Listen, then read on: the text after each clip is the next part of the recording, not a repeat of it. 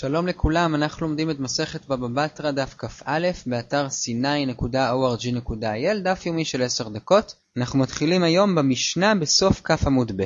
בדפים האחרונים למדנו על הרחקות ששכן אחד צריך להרחיק מהשכן השני בשביל שהוא לא יזיק לו. עד עכשיו דיברנו על הרחקות בגלל נזקים פיזיים. עכשיו נדבר על הרחקות לא בגלל נזק ממשי, אלא בגלל מטרד. אז אומרת המשנה, אדם שגר בחצר משותפת לא יכול לפתוח שם חנות, כי זכותם של השכנים האחרים לומר שהרעש שעושים הלקוחות מפריע להם. אבל אדם כן יכול לפתוח בית מלאכה, לייצר דברים וללכת למכור בשוק. זה כבר אי אפשר למחות, כי כך היה מקובל לעשות בית מלאכה בבית. עכשיו כתוב בסיפא של המשנה שהשכנים לא יכולים למחות על הקול של התינוקות. מה הכוונה קול התינוקות? אז בהתחלה הגמרא הבינה שהם לא יכולים למחות על זה שבאים תינוקות, שהם לקוחות של החנות שלו, ובאים לקנות. וזה קשה, כי הרי ברישא אמרנו שהשכנים כן יכולים למחות על הרעש שהלקוחות עושים. אז למה ברישא הם יכולים למחות ובסיפא לא?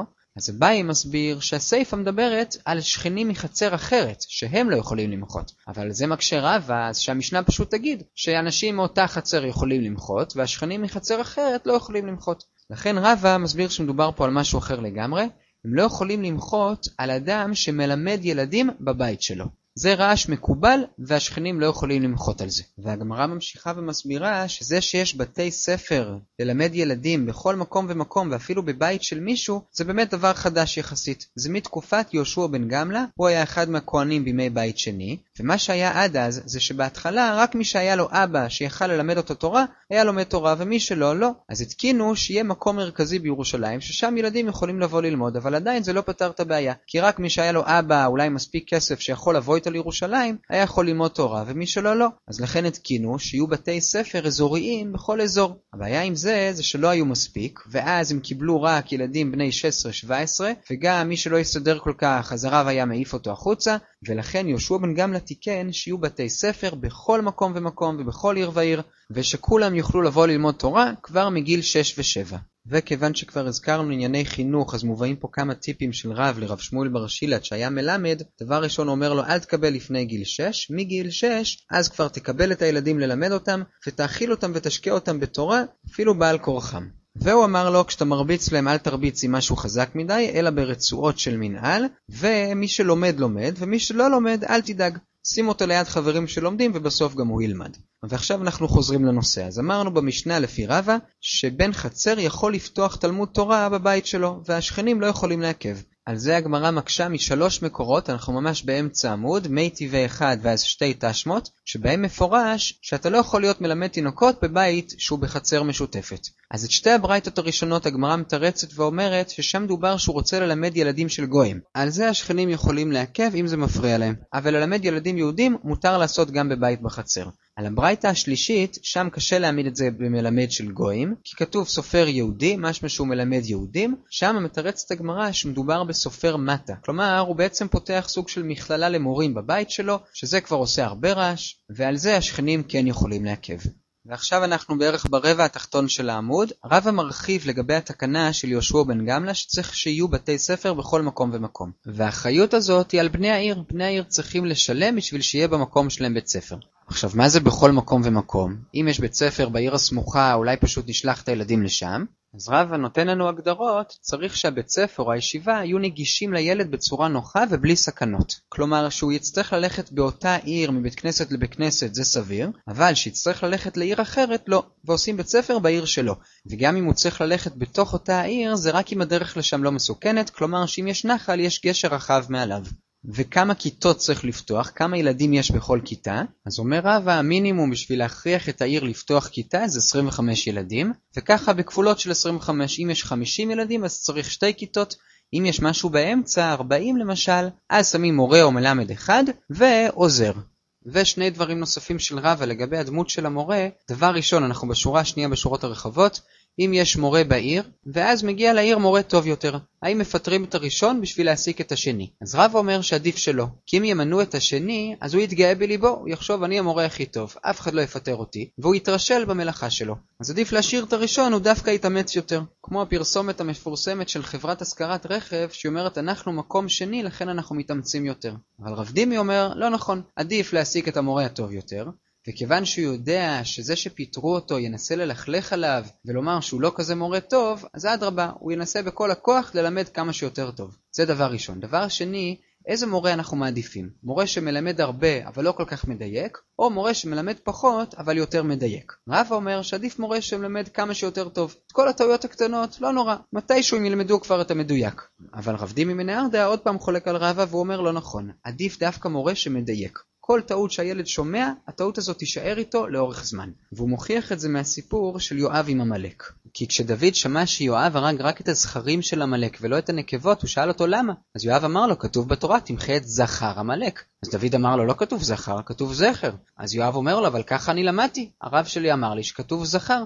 אז באמת הלכו וחיפשו את הרב, והרב באמת אמר שהוא חשב שקוראים זכר. אז דוד הוציא חרב ורצה להרוג את הרב, כי הוא אמר, אתה ארור שאתה עושה מלאכת השם רמייה. אז הרב הזה אמר, בסדר, אז תשאיר אותי בארור, אתה לא צריך להרוג אותי. אבל דוד אמר, אבל ארור מונע חרבו מדם, ויש מחלוקת אם באמת הוא הרג אותו בפועל או לא. ודבר אחרון כרגע לעניין מלמד תינוקות, אומר רבא, שורה תשיעית בעמוד ב', שמלמד תינוקות הוא אחד מהמקצועות שברגע שעשה טעות אפשר לפטר אותו גם בלי אזהרה מראש, כמו שוחט וכמו מקיס דם ועוד מקצועות, שבהם כיוון שאם יש טעות זו טעות שאינה חוזרת, לכן הם מותרים ועומדים. כאילו כבר הזהרנו אותם, וברגע שהם עושים טעות, אפשר לפטר אותם. ועכשיו אנחנו חוזרים לענייני שכנים, רק שהפעם הנושא זה שכנים בעסקים. כלומר, אם לי יש פה חנות, האם מותר לך לפתוח חנות דומה לידי? ובעצם אתה גוזל לי חלק מהלקוחות שלי. אז אומר רב הונא, אם אני פתחתי חנות במבוי הזה, אסור לך, אפילו שגם אתה גר במבוי הזה, לפתוח את אותה חנות במבוי, כי אתה גוזל לי את הלקוחות שלי. הגמרא מנסה להביא לרב הונא סיוע מתנאים. הסיוע הראשון, למה מסיילי, אם דייג שם את סודה, אז שאר הדייגים צריכים להתרחק משם. אז לכאורה זה בדיוק כמו רב הונא. אומרת הגמרא, זה לא אותו דבר. גם אם נחלוק על רב הונא ונאמר שבמבוי מותר, בדגים זה שונה. דגים הם לא בני אדם, כיוון שהדייג הראשון כבר שם להם מצודה והוא כבר הרגיל אותם לבוא לשם כי הוא שם להם אוכל, אז זה נחשב כאילו הם כבר ברשת שלו. אבל בני אדם יש להם בחירה חופשית, ולא בטוח שהם יהיו באים לחנות הראשונה, ולכן גם השני יכול אולי לפתוח שם חנות. אז את הסיוע הראשון דחינו. עכשיו הגמרא מנסה לתלות את זה במחלוקת תנאים. יש מחלוקת בין רב יהודה לרבנן, האם בעל חנות אחד יכול פתאום לחלק אגוזים לכל הלקוחות שלו, ועל ידי זה למשוך לקוחות? רב יהודה אומר שלא, ורבנן אומרים שכן. אז אומר רבינה, לכאורה רב הונא שאסר על מישהו אחר לפתוח חנות לידי, זה כמו רב יהודה שאוסר על חנות אחרת לחלק אגוזים. כלומר, שניהם אוסרים לבעל עסק אחר לפגוע בעסק הקיים. אבל הגמרא דוחה את זה ואומרת זה לא קשור. יכול להיות שגם רבנן ששם מתירים לחלק אגוזים, יסכימו עם רב הונא שפה אסור לפתוח חנות. כי שמה זה פרסומת. הוא מחלק אגוזים, אתה תחלק משהו אחר. אבל פה יש כמות מסוימת של לקוחות. אם אתה בא ופותח פה את אותה חנות, אז אתה ממש גוזל בידיים את הפרנסה שלי. לכן אולי גם לפי רבנן אסור. אבל עכשיו הגמרא מביאה שזה באמת כן מחלוקת תנאים. כי הגמרא מביאה ברייתא, אנחנו בשליש התחתון של עמוד ב', ששם כתוב במפורש שאדם יכול לעשות חנות ליד החנות של חבר שלו, ולמכור בדיוק את אותו דבר. אז הגמרא אומרת שבאמת זה תנאי, זה מחלוקת תנאים. כתוב בברייתא שאם יש למישהו חנות במבוי, ובא מישהו ממקום אחר ורוצה לפתוח שם את אותה חנות, זה ברור שאסור לו. אבל אם שכן מאותה מבוי רוצה לפתוח, אז רבנן אומרים שמותר לו, ורשב"ג אומר שאסור לו.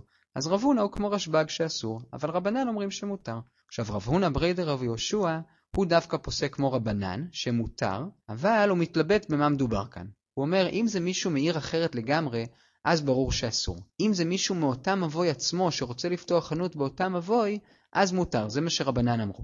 אבל, מה קורה אם זה מישהו ממבוי אחר שרוצה לפתוח פה במבוי שלנו חנות? ורבנו יונה מפרש שהשאלה היא מה קורה אם מישהו אחר שגר במבוי סמוך רוצה לפתוח את אותה חנות במבוי שלו, אבל זה צמוד המבוי שלנו. אז האם שם הוא יכול לעכב או לא? ואיך שלא נפרש, הגמרא נשארת בזה בתיקו. עכשיו יש שתי הגבלות גם על רב הונא שאסר למישהו אחר אפילו שהוא בן אותו מבוי לפתוח חנות, יש שני יוצאי דופן. דבר ראשון, מלמד תינוקות, שבזה אנחנו אומרים קנאת סופרים תרבה חוכמה, ומותר שיהיה תחרות אפילו על חשבון בית ספר קיים. ודבר שני, אומר רב נחמן בר יצחק, ברוכלים שהם לא פותחים פה חנות, אלא הם רק מחזרים בין העיירות ומוכרים תכשיטים לבנות ישראל, וזה מותר שיבואו אפילו אם יש כבר חנות קבועה במקום שמוכרת את אותו דבר. למה? כי עזרתי כן שיהיו רוכלים מחזרים בעיירות ומוכרים תכשיטים, בשביל שתמיד יהיו לבנות ישראל מספיק תכשיטים. אנחנו בשורה השישית בכ"ב עמוד א', גם זה שאמרנו שלרוכלים הרוכלים האלו מותר רק אם הם מסתובבים, אבל לא שהם ממש מתיישבים. זה ברוכלים רגילים, אבל אם הם תלמידי חכמים... אז מרשים להם גם לבוא ולקבוע פה את מקומם, אפילו שזה בא על חשבון העסקים המקומיים, בשביל להקל עליהם להתפרנס, בשביל שלא יתבטלו יותר מדי מלימוד התורה, והגענו לשורה 12 בכ"ב עמוד א', כל טוב.